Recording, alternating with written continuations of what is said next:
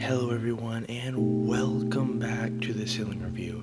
I know it's been such a long time since I have posted another podcast, but I've been just so busy with the summer, I just haven't had time. But, anyways, I'm going to start trying to be posting uh, every other week, and uh, yeah. So, some of the things that we're going to be talking about in this episode is this is really a overview episode. So we're going to be looking at a bunch of different tech news so make sure to put your thinking caps on and tune back in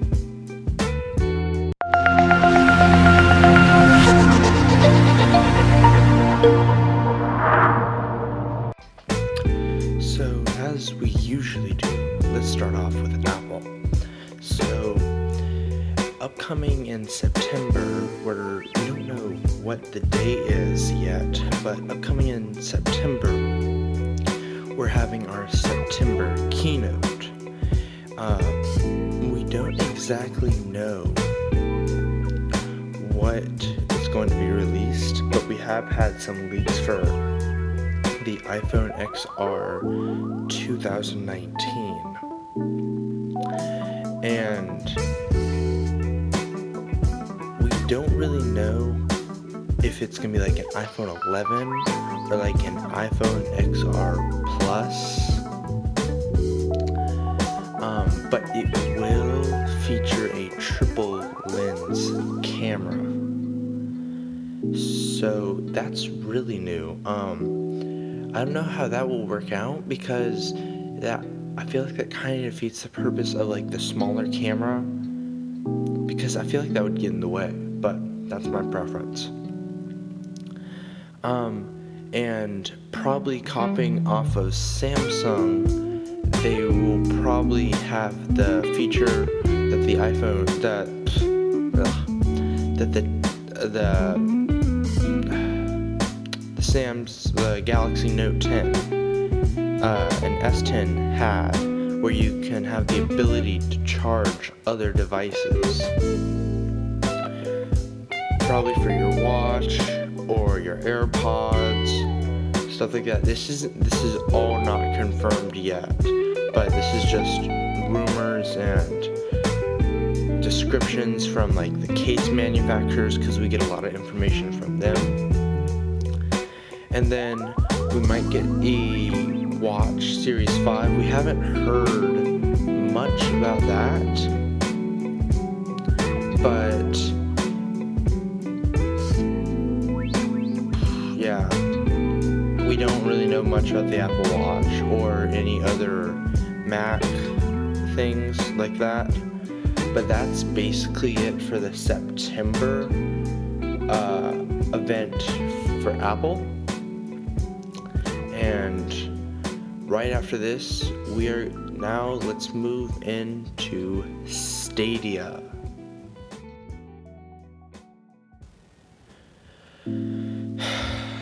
Basically, just restarted, but we didn't.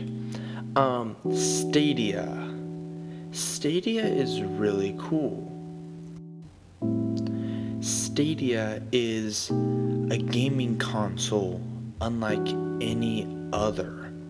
So, usually when you want to start gaming, you turn your Xbox or PS4 or you turn your PC.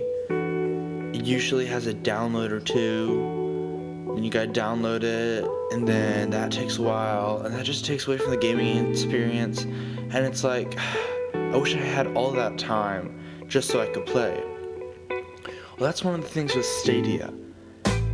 You don't have to have a console. Yes, I know. It's it's you're like, "What?" There are no downloads. So you can play on any yes, any device. You can play on that horrible Chromebook that you've had for 3 years not knowing what to do with. And one of the most amazing things is that you can play on any device. You can play on your TV, your laptop, your desktop, your iPad, your Pixel, not your iPad. uh, your tablet and then your Pixel 3. So, and like I said before, there's no waiting for game downloads.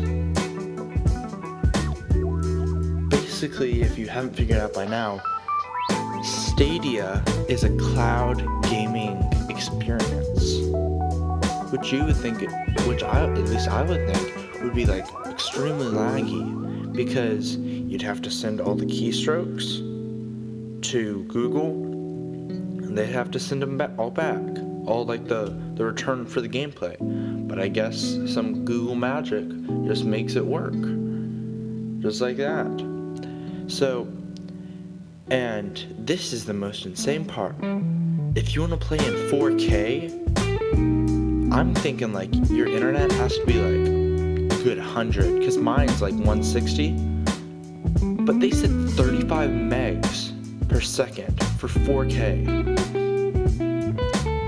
And I'm like, 30. Most of the world can go to the library and get 35 megs per second 720p is 10 megs per second. Like I said, this is extremely. It's probably not gonna be perfect, I'll say, because they're still gonna have a lot of connection issues and everything like that. And but it'll be interesting to follow, and I'll update you guys on the next episode, probably after the Apple event happens. but basically, if you have a Chromecast Ultra, then you're good to go. All you gotta do is just buy the subscription of Stadium, of course. But, because I mean, like, they're not just gonna give it away free. But still, it's it's interesting still in pre-order right now. We're gonna move on to something. If you're not as tech specky, like tech savvy, you you might want to switch. You can just turn it off. Like I'm not like criticizing you or anything. Just turn off. I don't want to save you. I just want to save you some trouble. But anyways, for the rest of the people that either are tech savvy or want to learn about it, we are going to be talking about Apple's switch to ARM processors. So, Apple has been using Intel for the longest time. It's been at least since 2010. Because I'm recording this on a 2012 Mac, and I got an Intel chip in it. But Apple, it might be good for Apple to pros- switch over to ARM, which is, if you don't know, ARM is the chips that Apple creates, and not like a chip from Intel where they don't have control over it.